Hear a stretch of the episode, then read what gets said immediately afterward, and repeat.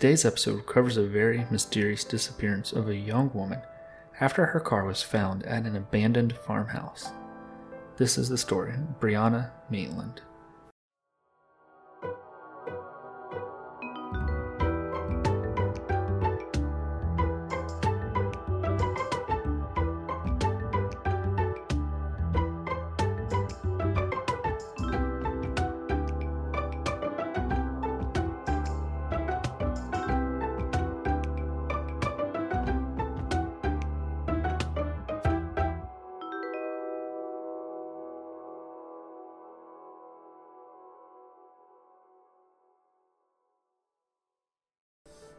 Brianna Maitland was born on October 8, 1986, in Burlington, Vermont. She grew up on a farm near the Canadian border in East Franklin, Vermont, with an older brother and her parents, Bruce and Kelly. As a teenager, she was trained extensively in jujitsu. Kind of seems like a random fact, but it's going to come into play later, I promise. Growing up, Brianna had a good home life. There was nothing out of the ordinary going on. She got along great with her parents but when she turned 17, she wanted more independence. So she moved out of the house and moved in with a group of friends. Now these living arrangements, they turned out to be a little unstable for Brianna. She moved around, bouncing from one friend's house to another, and she ended up dropping out of school and moved in with another friend named Jillian Stout in Sheldon, Vermont. She started working two jobs and then began going back to school to get her GED. Around the end of February or beginning of March of 2004, Brianna was at a party when there was an altercation with another female, Keely.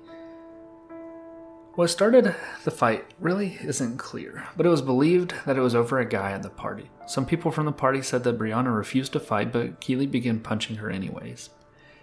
Even with her extensive martial arts training, Brianna didn't fight back, and she just got away from her. So it seems like in the middle of all this, Brianna's trying to be a bigger person here. But during the fight, Brianna did suffer a broken nose and a concussion. Later on, she would go to file criminal charges against Keeley. On Friday morning, March 19, 2004, Brianna took the exam to receive her GED. After finishing the test, she had lunch with her mom to celebrate.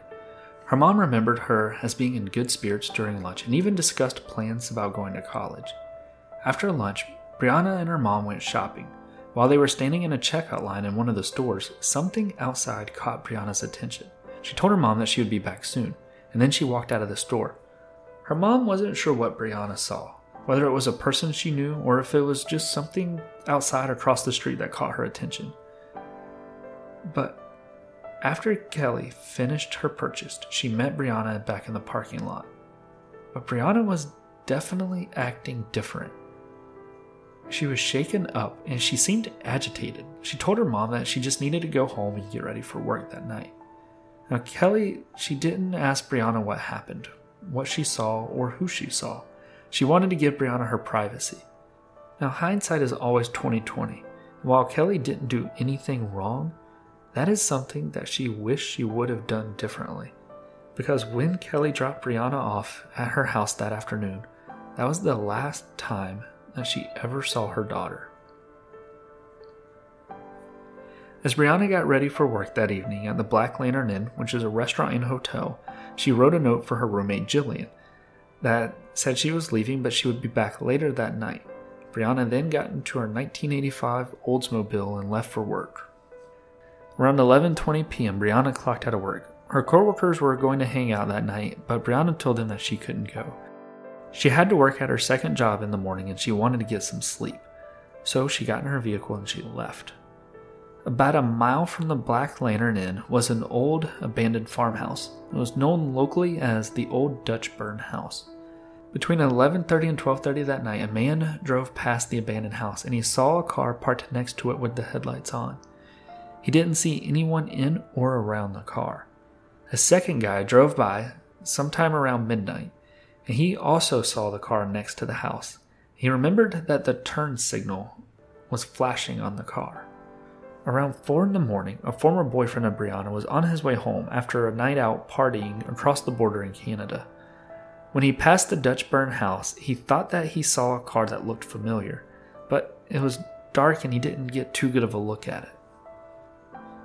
Later in the morning, after the sun came up, some motorists were passing by They thought that a car there seemed pretty odd, so they stopped and they took a picture of it, but they didn't see anyone around the car or the house.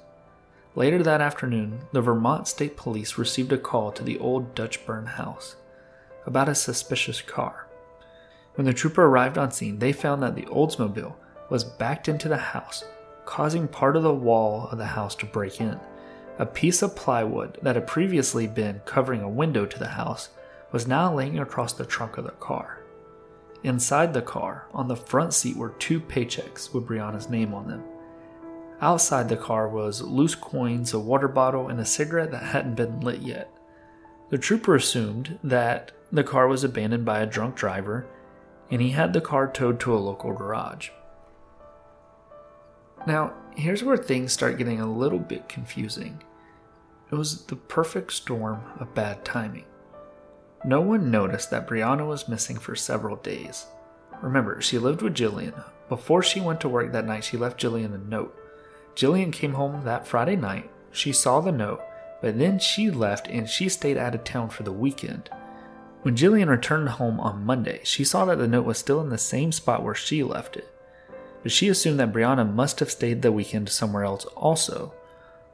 On Tuesday, March 23rd, after Brianna didn't return home and Jillian hadn't heard from her, she called Kelly. Kelly then began calling a bunch of people to try and find Brianna, but no one had heard from her.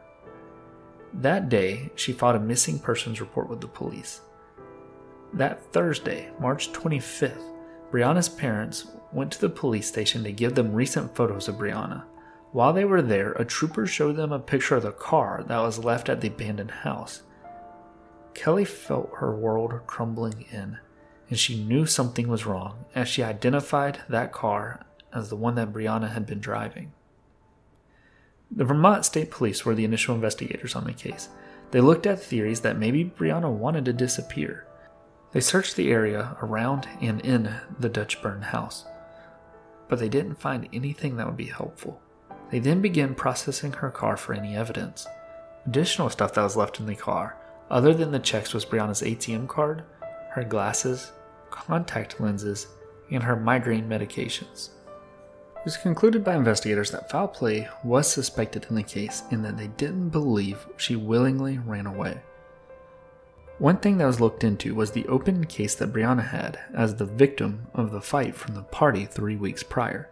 Investigators looked into the other girl from that fight and they were able to rule her out as having anything to do with Brianna's disappearance. A week after Brianna's disappearance, investigators received an anonymous tip that she was alive and being held captive in a house in Berkshire, Vermont. The house was rented by Raymond Ryans and Nathaniel Jackson, two people who were known drug dealers from New York. On April 15, 2004, police raided the house. As they cleared through the house, they found drug paraphernalia, a lot of cocaine, and a lot of marijuana, but there was no signs of Brianna. The two guys were arrested on the drug charges, and investigators went back to interview Brianna's friends. They learned from her friends that Brianna possibly experimented with drugs, specifically crack cocaine, and she also knew both Raymond and Nathaniel. Later on in 2004, investigators received another anonymous tip. This one said that Raymond and Nathaniel held Brianna captive for about a week after she was reported missing. They then murdered her. The anonymous writer said that it all started with an argument over money because Brianna let Raymond borrow some money to buy some cocaine. The mystery writer went on to say that Brianna's body had been temporarily stored in the basement of another local woman's home. Then her body was dismembered using a table saw and disposed of on a pig farm. Now, throughout various interviews and investigations, law enforcement officials were never able to confirm anything written in this letter. Brianna's parents also started receiving phone calls from multiple anonymous people. The callers claimed multiple things, such as Brianna was alive and being held tied up in the woods, or that she was dead at the bottom of a lake. Investigators looked into each of these calls. None of them were ever confirmed to be true, and it was believed that they were prank calls. In 2006, someone reported that they may have seen Brianna sitting at a poker table at Caesars World Casino in Atlantic City, New Jersey. By this time, most people involved in this case are believing that this is most likely going to turn into a murder investigation. but they have to check out every tip as it comes in. Security footage was checked, and the woman did look very similar to Brianna, but she was never positively identified. However, it is believed that the woman is not Brianna. In 2007, the FBI released a flyer where they said that they believed that the scene where the car was found was staged. Brianna's parents came out and publicly said that they believed Brianna was abducted by multiple people. Due to her extensive martial arts background, they believed it would have been very difficult for a single person to take her.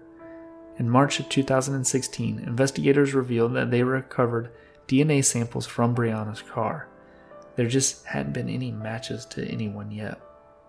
Just a few months later in July, the abandoned house where Brianna's car was found was burned down.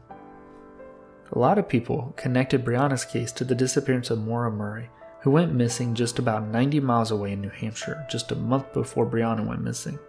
Investigators have said that the two cases are not related.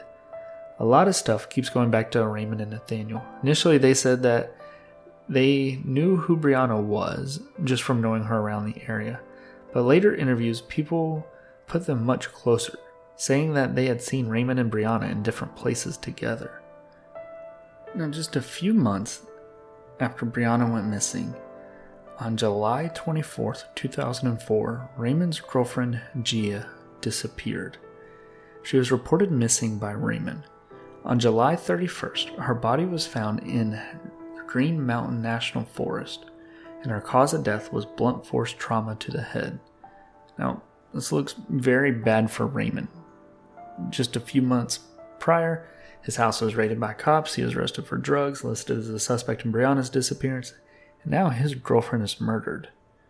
But then another woman named Ellen Duchamar, I'm probably definitely saying that wrong, but she was an associated drug dealer of Raymond's, and she confessed to the murder of Gia. Ellen said that she acted alone in killing Gia with a baseball bat while trying to rob Gia during a drug deal. Raymond was never connected to that murder, but it's all just very weird timing. As of 2021, no arrests have been made in Brianna's case, and she is still missing.